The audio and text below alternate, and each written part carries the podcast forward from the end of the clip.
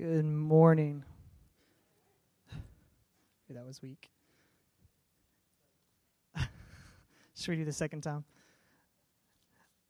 It has been a great week for us. Um, in true Summers family fashion, we have overscheduled ourselves as usual. Um, we not only had the excitement and the chaos of Thanksgiving week and that in company in town, um, but we've also decided to throw moving into the mix. So we've moved from the rental house we've been in for two and a half years into the new home that God has given us. And so it has been a hectic, crazy week. Um, and then on top of that, working sermon prep into the mix. Um, but what's really cool is the house we have. There's like a little like room off the master that's like my study now, and it's awesome because it's like totally quiet from the rest of the house. So I could go and shut the door, and it was it was awesome. But it's been Thanksgiving, and hopefully you guys have had a great week as far as just spending time with family and being thankful for all the things that God has blessed you with. Um, it's sad that we have to like designate a day to do that. We oftentimes thank God for house, car, job, health, etc. But we miss the little things. And so Thanksgiving is that time of year when we really get to focus down on all the things that God has blessed us with and that we can thank Him for. Um, the irony to that is that immediately following the day of thanks that we give, um, there's this day of chaos that has become Black Friday um, and seeing reports on TV and witnessing some of it myself firsthand, just it's crazy that we can spin from such a thankful attitude and such a, a heartfelt gratitude to whatever that is. Um, how many Black Friday shoppers do we have in the room? Hands, honesty. Up, oh, got a few.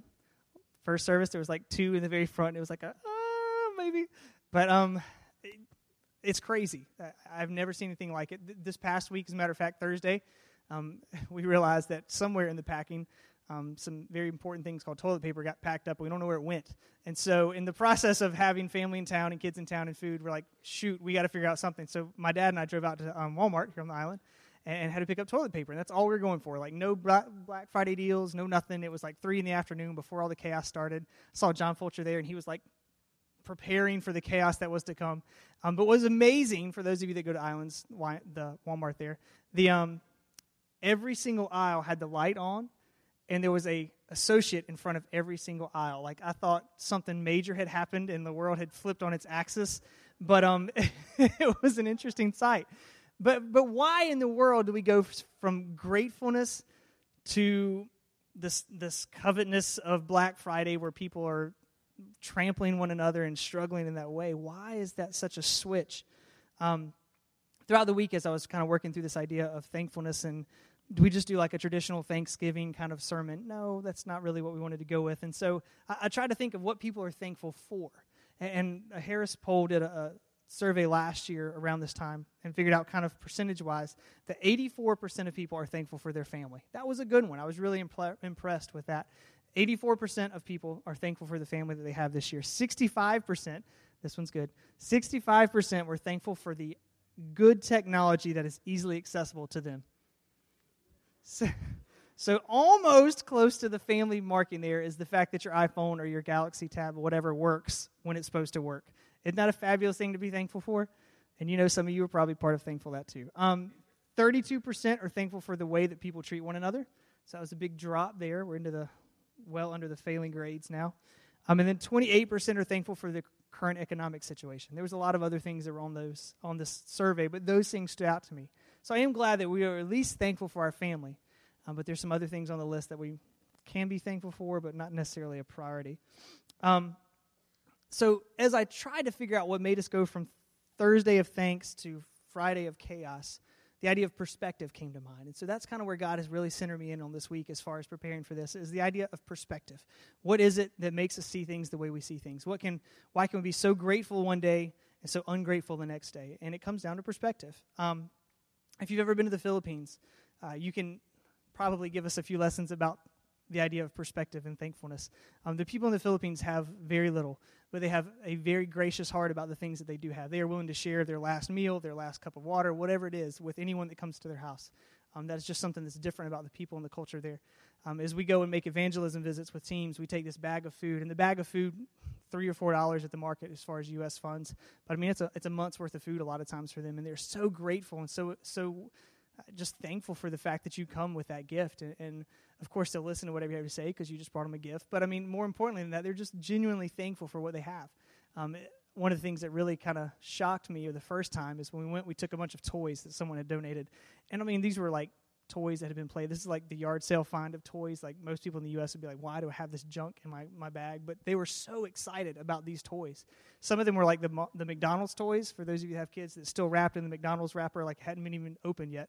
Um, but when we went back a, a, year later, I went back and I could see some of these same houses that we visited again for encouragement. And we looked at their the shelf on the house, like the predominant shelf in the house, and there was the toy still wrapped. Like it was that important to them, and it was that big of a priority that it was like placed on a shelf and revered as something that was special to them. And I'm like, it was a McDonald's toy, man. Like my kids don't even know where those are anymore.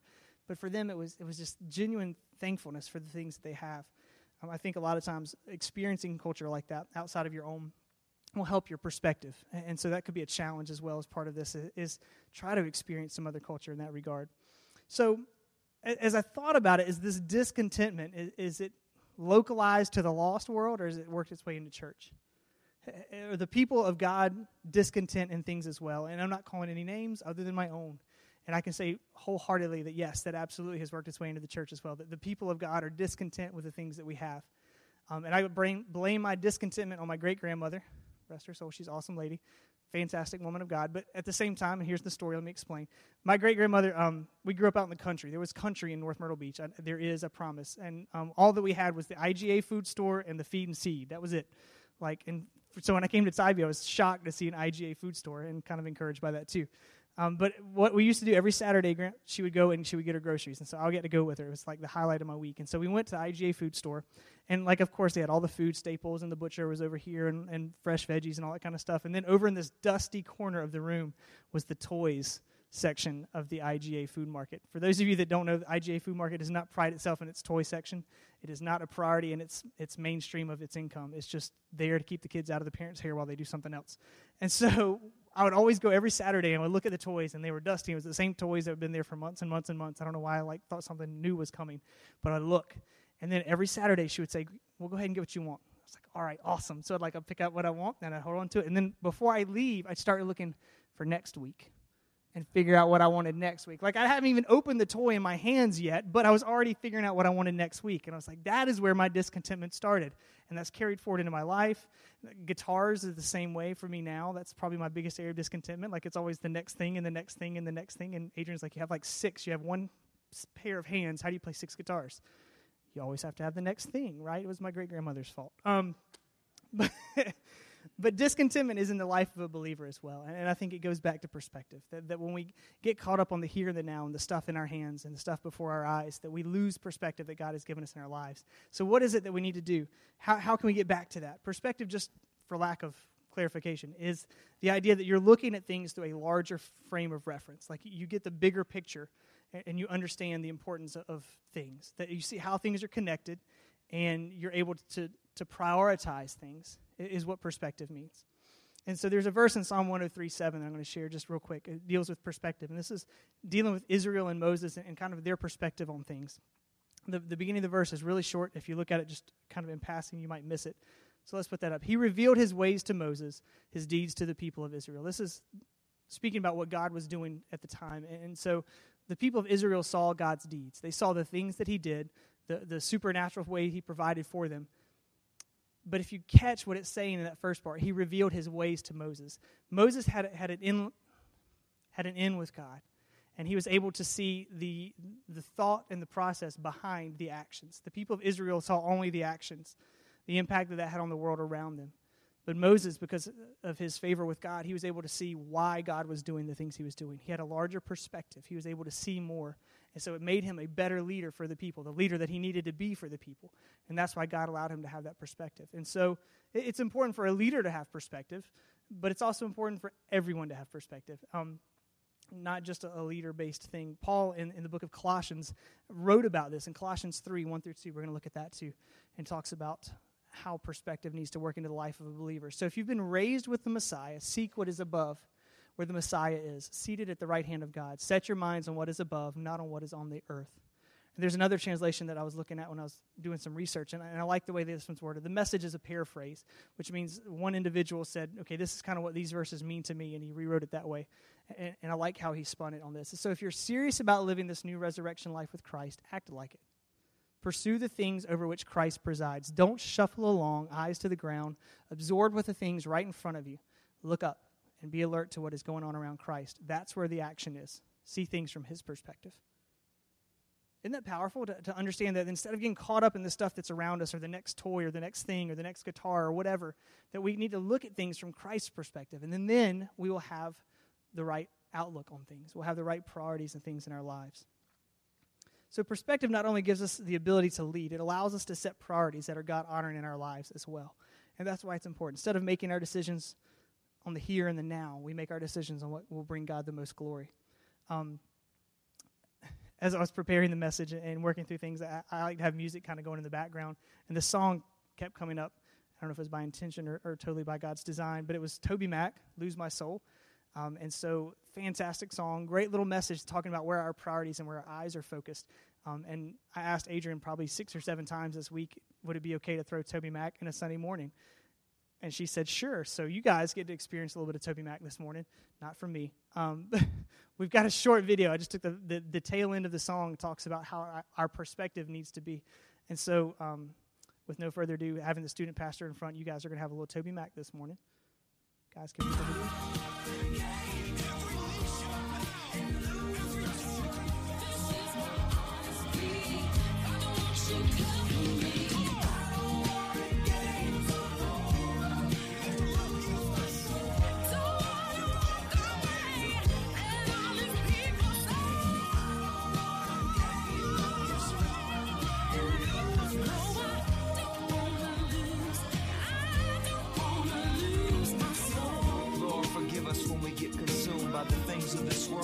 fight for our love yes, and our passion. Yes, As our eyes are open wide and on you, grant us the privilege of your worldview. Yes. And may your kingdom be what wakes us up and lays us down.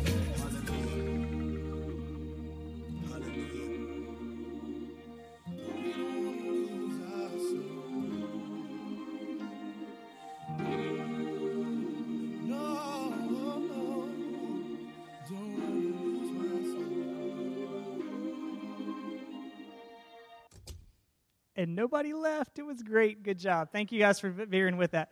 Um, like I said, I couldn't say any better. TobyMac did an amazing job of putting into verse what it means to, to not get distracted on the here and now, but instead keeping your eyes focused on God and letting that set your priorities. And then by seeing His worldview, we were able to, to kind of delineate what's important and what's not. And so I was like, man, that'd be a great thing to tie in. And being a student pastor, I can pull stuff like that off. So there it is.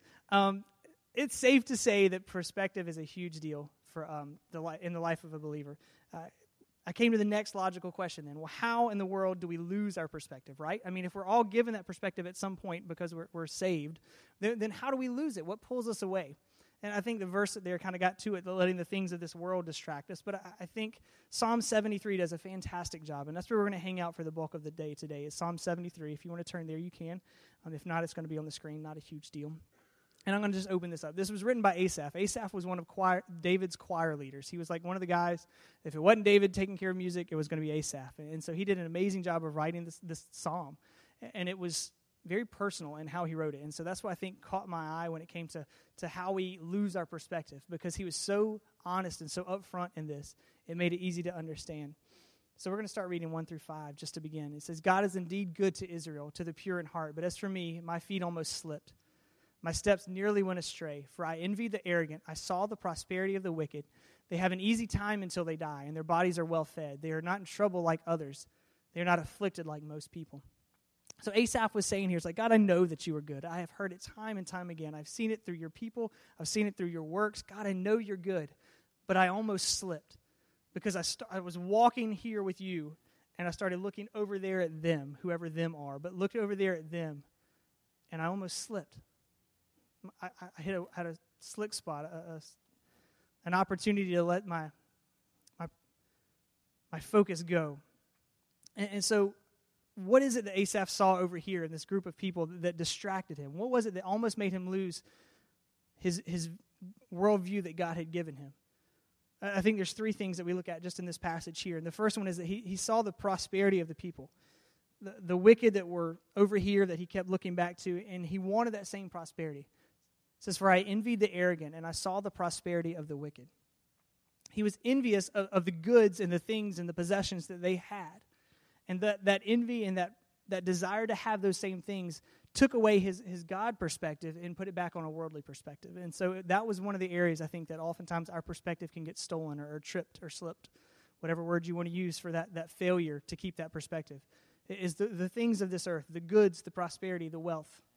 That's from verse 3 right there from Asaph. And then there's another thing. Asaph also saw their health, and he envied that. He kept looking over at this group. And Scripture doesn't tell us what kind of health Asaph had. He might have been in great health. We don't know that. But anyway, he saw this health and the quality of life that these people had. And he's like, why is it that, that, that they have this quality of life and I don't? And, and that desire, that envy of their health made him or possibly made him slip. It brought him right to the edge of where he was almost uh, going to give up that perspective that he needed to have. And they, they have an easy time until they die and their bodies are well fed. That's the passage that deals with their his desire to see their health mirrored in his own life. And then lastly, they are not in trouble like others. They are not afflicted like most people. And this is the one I think is probably the most telling as far as Asaph and his struggles in this. Said that they are not in trouble like others. They are not afflicted like most people. Asaph had no idea necessarily what was going on in these people's lives. He might have known some of them personally, and he might have seen some of their struggles, but, but none of us really know the internal struggles that, that one another go through. And so he didn't know what was going on in their hearts, but he said the way their life looks the way things look from the outside, it's a lot better than what I have, and I wish I had that. And that desire to have this ease of life is what was causing him to slip here. And so, uh, looking next to you, looking around, the, the, people that are sitting next to you, the people who are a couple aisles in front of you, you don't know the struggles they have, but still wanting to have the kind of life they have can cause you to lose your perspective because you're, you're taking your eyes off of what God is doing in your life and focused instead on what is going on in someone else's life. And like I said, we don't know the whole story in other people's lives. That's the important thing to understand. So, just in these three areas right here, we see that, Asaph was struggling because of the prosperity of these other people, because of the health of these other people, and then because of the quality or ease of life that they had. Those are the things that were distracting him. And if you f- remember back to the Colossians thing that Paul was talking about, it was the things of our eyes distract us, and that's what causes us to fall and lose our perspective. And that's exactly what was happening here with Asaph in, in Psalm 73. So, we understand we fall in these areas. So it comes down to what brings us back. What is it that, that, allows us to get this perspective back, God's perspective on things? So we'll go a little bit further into Psalm 73, actually 21 through 25. This one gets cut off, so I actually have to read out of my text. Sorry about that. We didn't test that beforehand. All right. It says, When my soul was embittered, when I was pricked in heart, I was brutish and ignorant, I was like a beast toward you. Nevertheless, I am continually with you. You hold my right hand, you guide me with your counsel, and afterward you will receive me to glory. Whom have I in heaven but you? There's nothing on earth that I desire besides you. That last part is the, the key to, to Asaph coming back to the right, right perspective. He says, I desire nothing on earth but you. All that other stuff, the, the possessions, the health, the quality of life, all those things that I saw that almost made me slip, they mean nothing compared to having you and your perspective in my life. And that's what brings him back. Um, if you read a little bit in between the sections we just read, it, he talks about how um, when he went into the sanctuary of God, he understood the final placement of all these things. That, that those that have the wealth and the prosperity and, and all those things that, that are earthly desires, those things are, don't last. They don't have eternal consequence. And so they're just going to be washed out and be done. And he said, That reminds me that I need to put my faith and my perspective on things that last, which is God and Christ and, and our, our salvation and our forgiveness in that. And so as that breaks down, he says, You know what? I, I was stupid. I didn't understand. I was unthinking animal. And he goes on to say, You guide me. You're, you, you, with, my, with your right hand, you guide me. You are my counsel. And, and you bring me up to glory. And I have nothing if I don't have you. And that's the beautiful part. That's, that's what reminds Asaph to get his perspective back in check, to quit being so distracted with the world and get checked back into what God is doing in his life. So, how did he close out this psalm? We're going to skip forward to verse 28 and I love how this ends. But as for me, God's presence is my good. I have made the Lord God my refuge, so I can tell you tell about tell about all that you do. And what he says is basically uh, to be in God's presence is is the best I can hope for. It is the best for me. That that it, I don't need all this other stuff that I think is so important. That that more important than all of that is to be in God's presence. And that God, you are my refuge. And so he, he finds his perspective anchored in God instead of anchored in stuff and anchored in, in illusions of prosperity that, that don't last. And I think we, we need to do the same as believers. We need to make sure that our, our perspective is anchored fully in God and, and ultimately what He has done for us and provided for us. So I can say in my own life that when I have come close or even lost that perspective, God's perspective in my life, it's been in one of the same areas that Asaph struggled with. I'm not going to ask you guys to hold hands up because that would just be awkward to some degree. But, but I'm willing to bet most of you have found some struggles in, in losing your perspective based on those other things too. Whether it's on possessions, like somebody has something that you think is really cool and you're like, why don't I have that? God, why is it so unfair that I can't have that too? And so it could be um, car, boat, house, whatever. Whatever it is, the, the things that we focus on with our eyes that distract us from what God is doing, that could be one of those areas where God where our perspective slips off of God's and onto our own. Another could be our health. I've seen people's health when I was sick, and I'm like, why in the world am I sick? And they're just kicking along just fine. Or then you, you might have a loved one that, that is battling something right now, and you're like, why in the world are we dealing with that when, when all these other people aren't dealing with that? And then you can see people that don't really take care of themselves and, and, have a great doctor's report, and then you see people that bust their tail at the Y all the time with good diet and running all the time, and their, their doctor's report comes back with negative numbers. And You're like, what in the world? How is that? What's going on?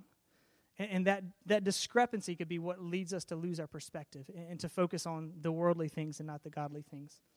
The, the last one, though, for me, is probably the most telling. Um, and probably the question that I asked the most. The last question that Asaph dealt with was the idea of the quality of life that other people were leading. And so for me, that question is, why does this happen to me? Anyone else? I will ask you on that one. Anyone else ask that question? Why does this happen to me? Like in the midst of some chaos in your life, and you're like, why? Why is this always my deal? Why can't someone else struggle with this mess for a minute? Why can't this car break for someone else right now? Like, you know, what, why is it's got to be me? And that question is where I oftentimes lose my perspective, is because I get so focused on, on what is dealt in my life compared to what I think is dealt to everyone else's life, which is totally not what I'm seeing the whole picture here anyway. But for me, that's the place I struggle. I ask myself, well, wh- why doesn't anyone else struggle like this? But in those areas, I have to think back because God is clear that, that, that I have my struggles and that we, everyone else has their struggles. And what I think I see in someone else's life is not necessarily what I really see in someone else's life. That they could be going through a whole lot more and, and deal with a whole lot heavier things, and I just don't get it. But perspective is such an important aspect of our lives, and we need to make sure that, that we don't get hung up in one of those three areas. And, and, so, just like Asaph, for him, the way he got back to understanding proper perspective was to get back to who God was for him. And, and that's the same thing that we need to do as well. We need to say, you know what, I, will put aside the possessions, put aside the health, put aside the, the ease of life, the quality of life, and I'm going to focus on who God is to me.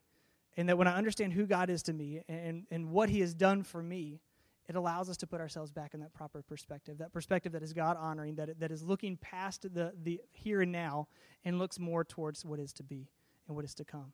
And, and so that's a struggle, though, for us. I, am not sure how you guys do with that. Um, especially this time of year, because we got like Thanksgiving, and then we run right into Christmas, and we have New Year's, and there's all these things going on with travel and family time and work and chaos of just life. This is a busy, busy time of year, and so it's easy to get distracted with those things.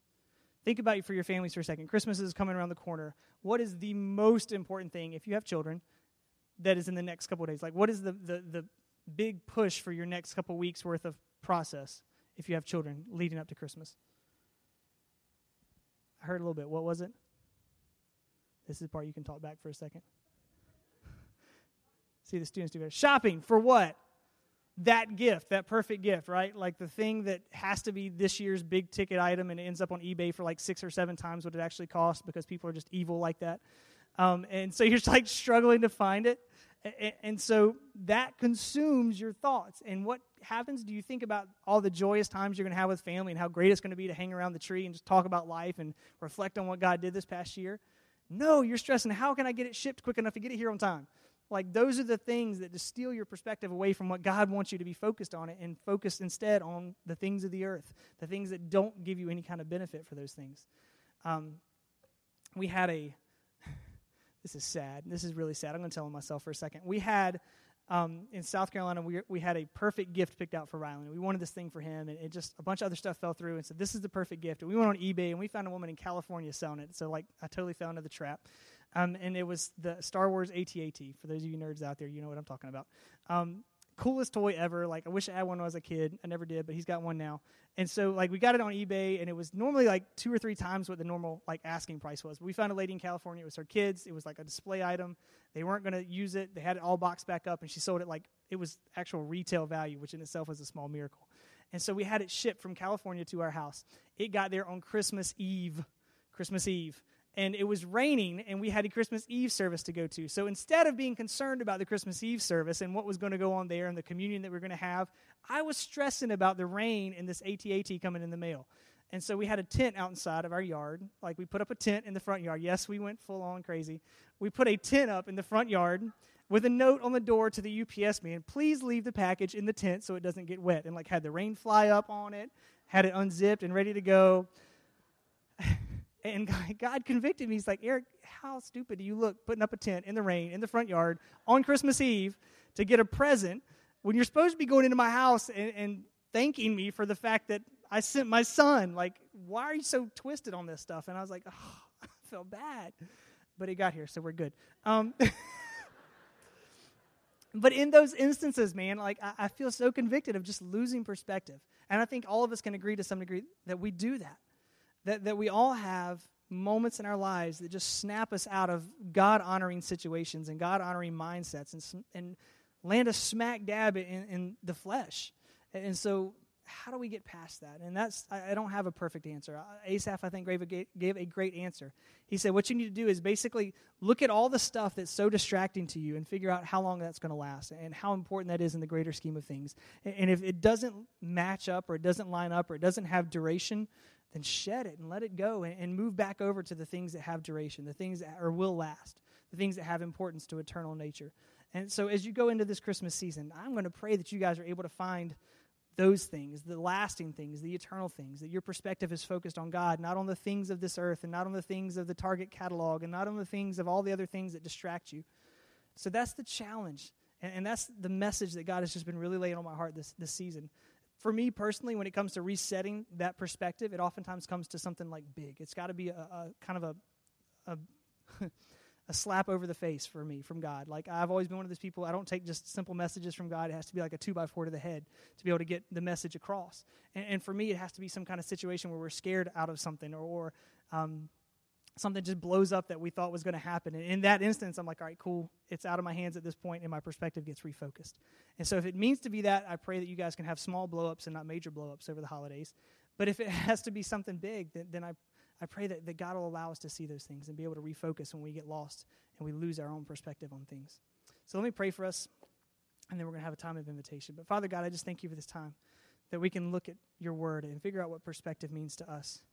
God, I hope that we can allow ourselves to put aside the perspective of the world and the things that we think are important, but really, truthfully, they are not. Help us be able to, to lay those things aside, and God, that we can focus on you. And God, I just pray that you are in us and that, that everything that we do um, over the holiday season will glorify you and bring people to you. And so, God, in this time of invitation now, whatever is going on in our lives, help us be able to react and to be able to share uh, the good news of Jesus over this holiday season. For it's in Christ's name we pray. Amen.